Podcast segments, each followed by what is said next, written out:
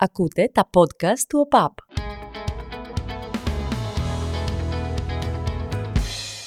Πολύ λίγα πράγματα στη ζωή παραμένουν τόσο αναλύωτα όσο τα παιδικά όνειρα.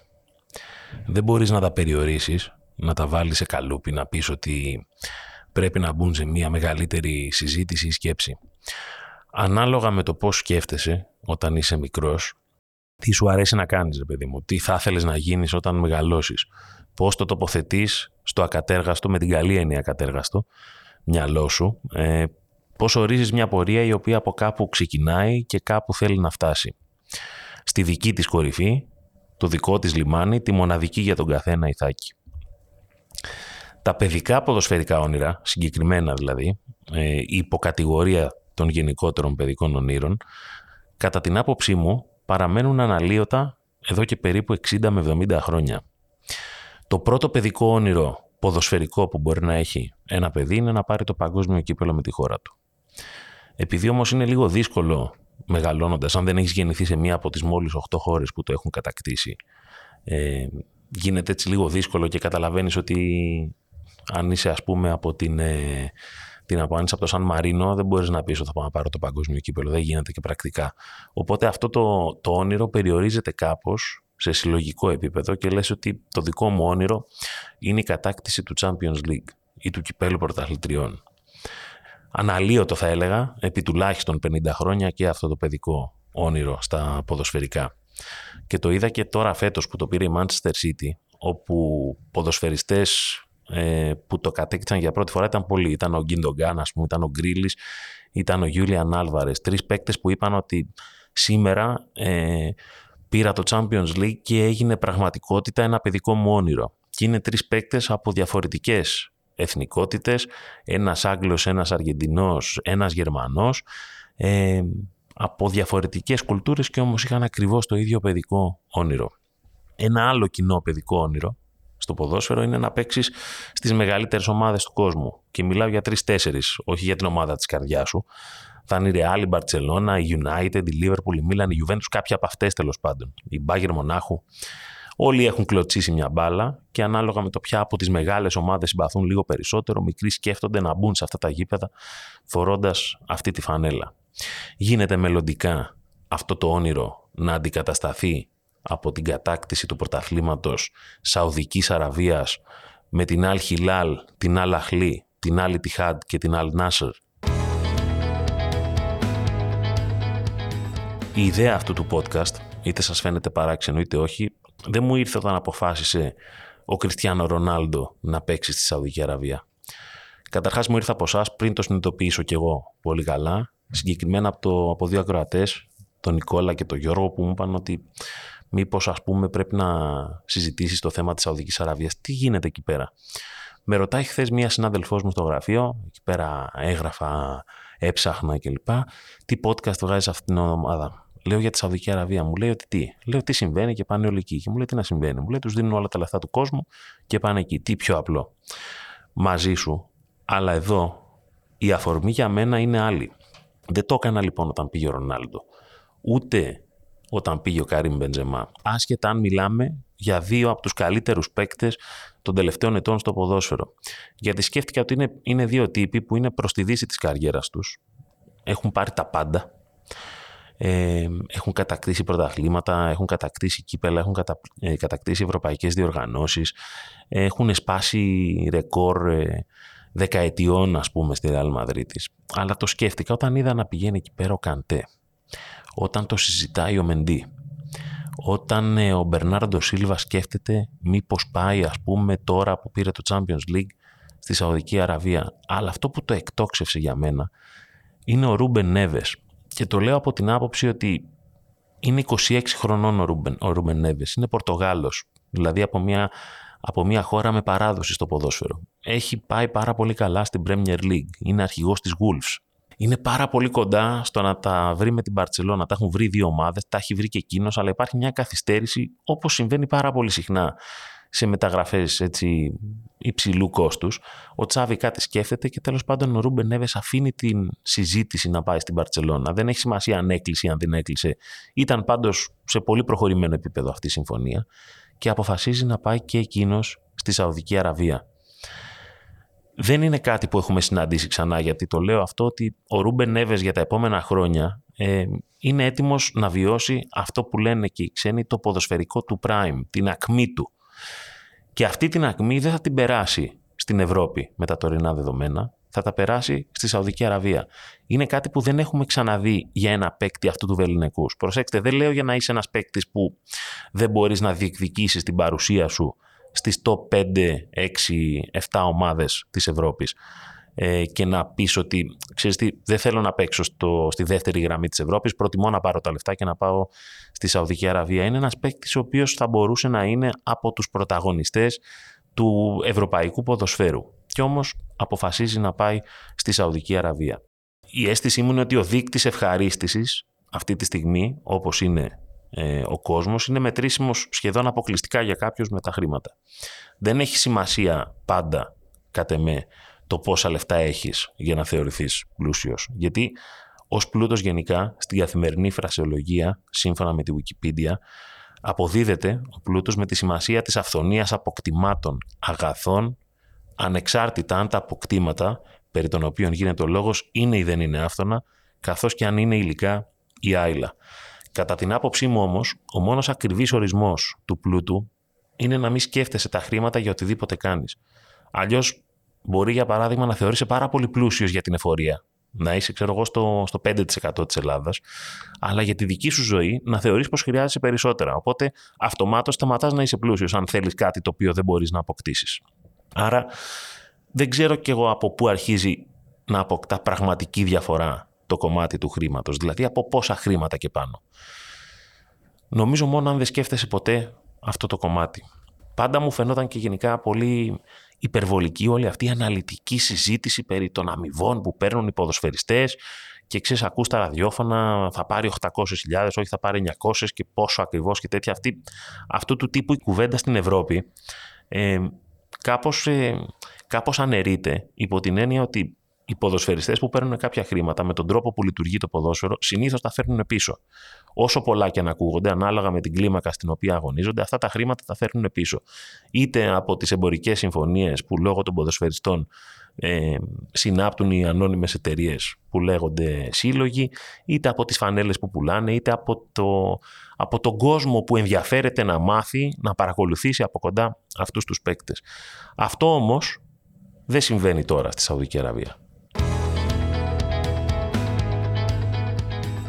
Κριστιανό Ρονάλντο προς τη δύση της καριέρας του, θα πω απλώς έναν αριθμό ενδεικτικό για να καταλάβετε γιατί χρήματα μιλάμε, για να το κάνουμε και, και κάτι αριθμητικό και πιο εύκολα κατανοήσιμο, αντί να μιλάμε μόνο θεωρητικά.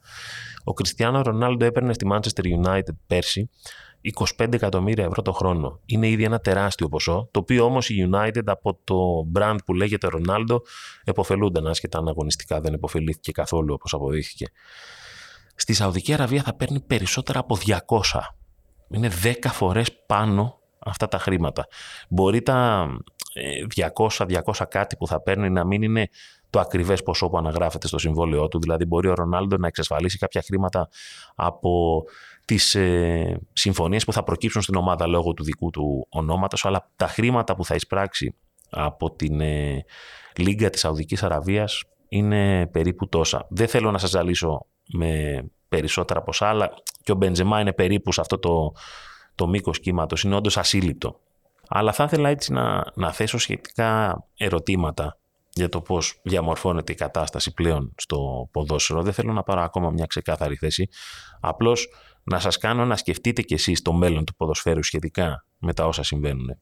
Γιατί είναι η πρώτη φορά που βλέπουμε και περιζήτητους παίκτες όπως αυτούς που ανέφερα πριν, Νέβε, Καντέ, Μεντί, Μπερνάρντο κλπ που αποφασίζουν να μην πάνε στην Ευρώπη ενώ είναι σε παραγωγική ηλικία, αλλά να πάνε εκτός αυτής. Ε, η μεγάλη διαφορά ε, και ο ποδοσφαιρικός παραλογισμός όπως ξέρουμε εμείς στην Ευρώπη αυτή τη στιγμή είναι ότι πλέον εδώ μιλάμε στη Σαουδική Αραβία για μια στρατηγική απόφαση κυβερνητική βασιλική όπως θέλετε πείτε το επένδυσης στο ποδόσφαιρο.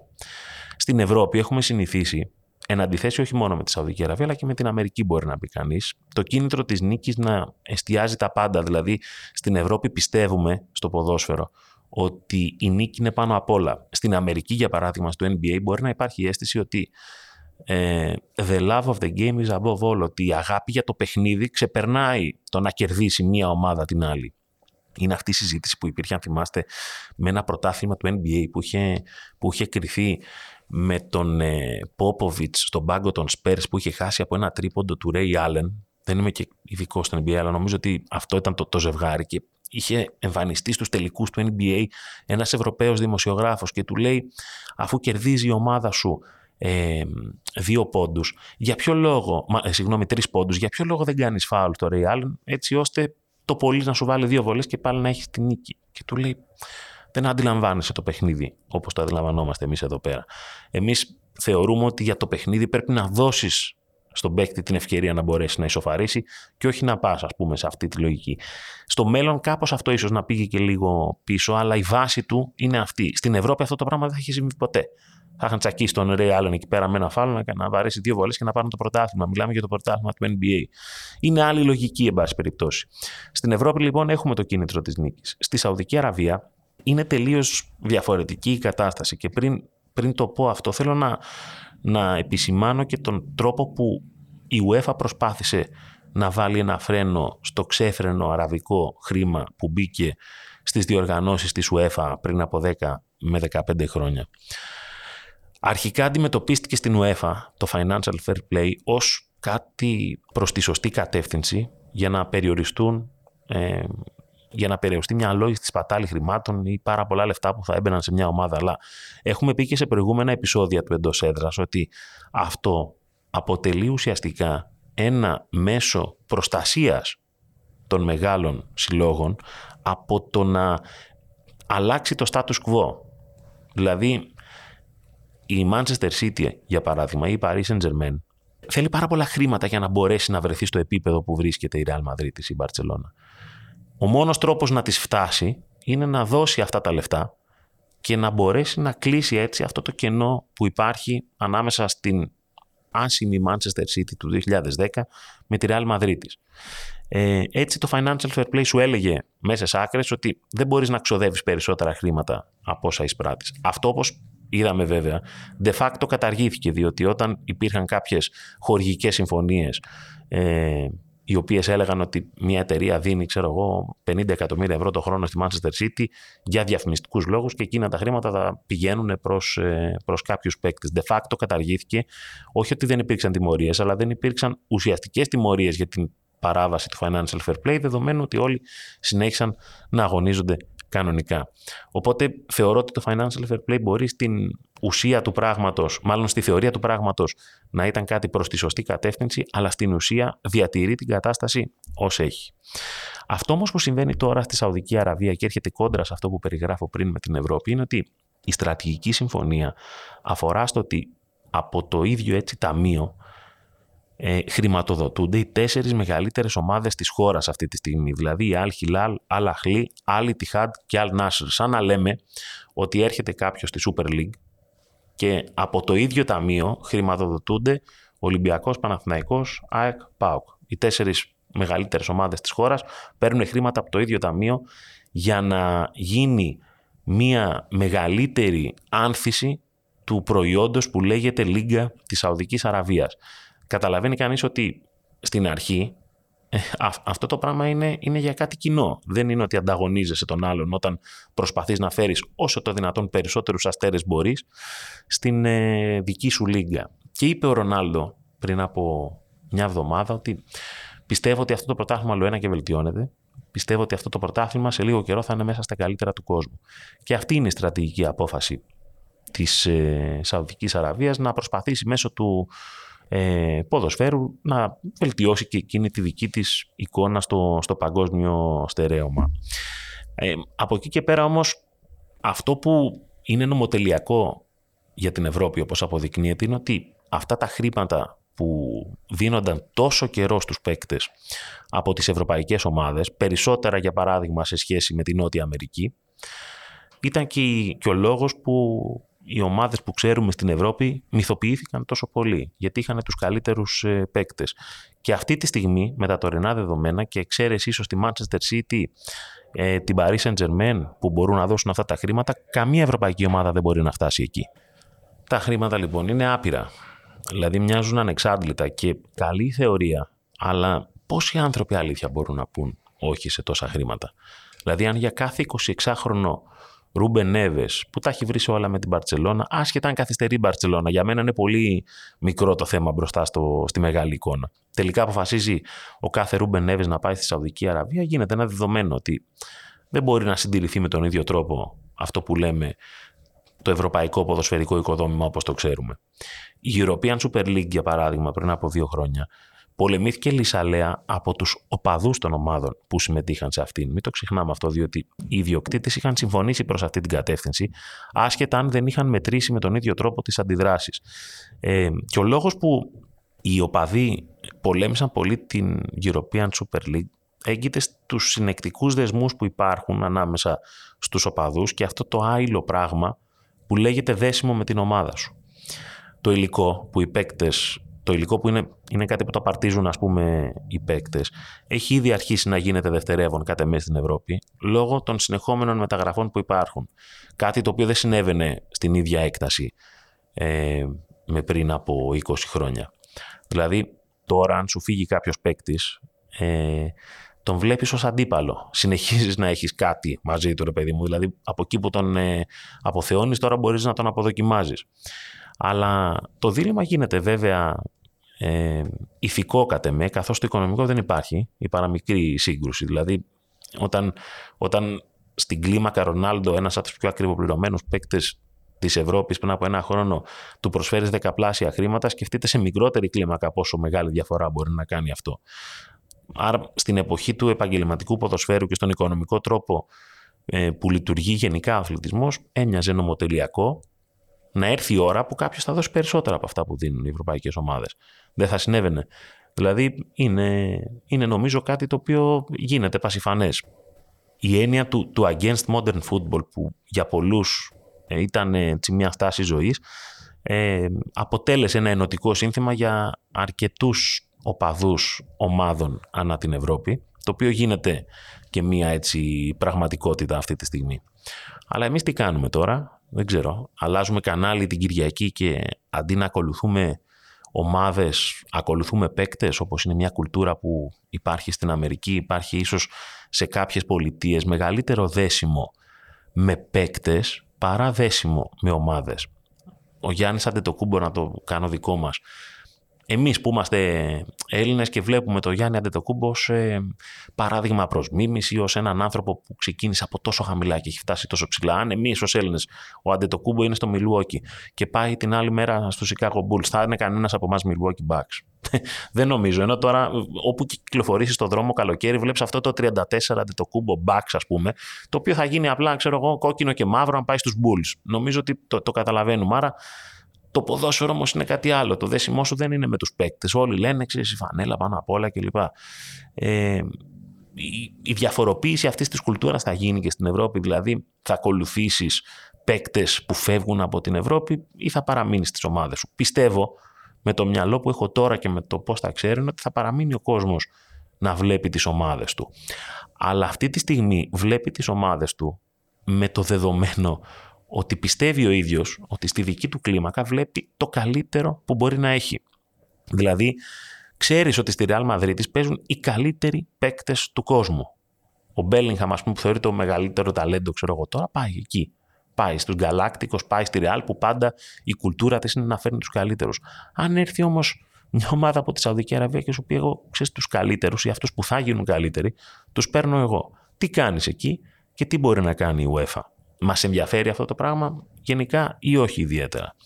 Και τελικά στο διατάφτα πόσο κοστίζουν τελικά τα παιδικά όνειρα. Προφανώς όσα μπορεί να αντέξει ένας παίκτης να πει όχι, δεν ξέρω. Είναι μια σύνθετη απάντηση, αλλά είναι και μια τροφή για σκέψη. Ακούτε το εντός έδρας στο Spotify, στα Google αλλά και στα Apple Podcasts. Μέχρι την επόμενη φορά, να είστε καλά.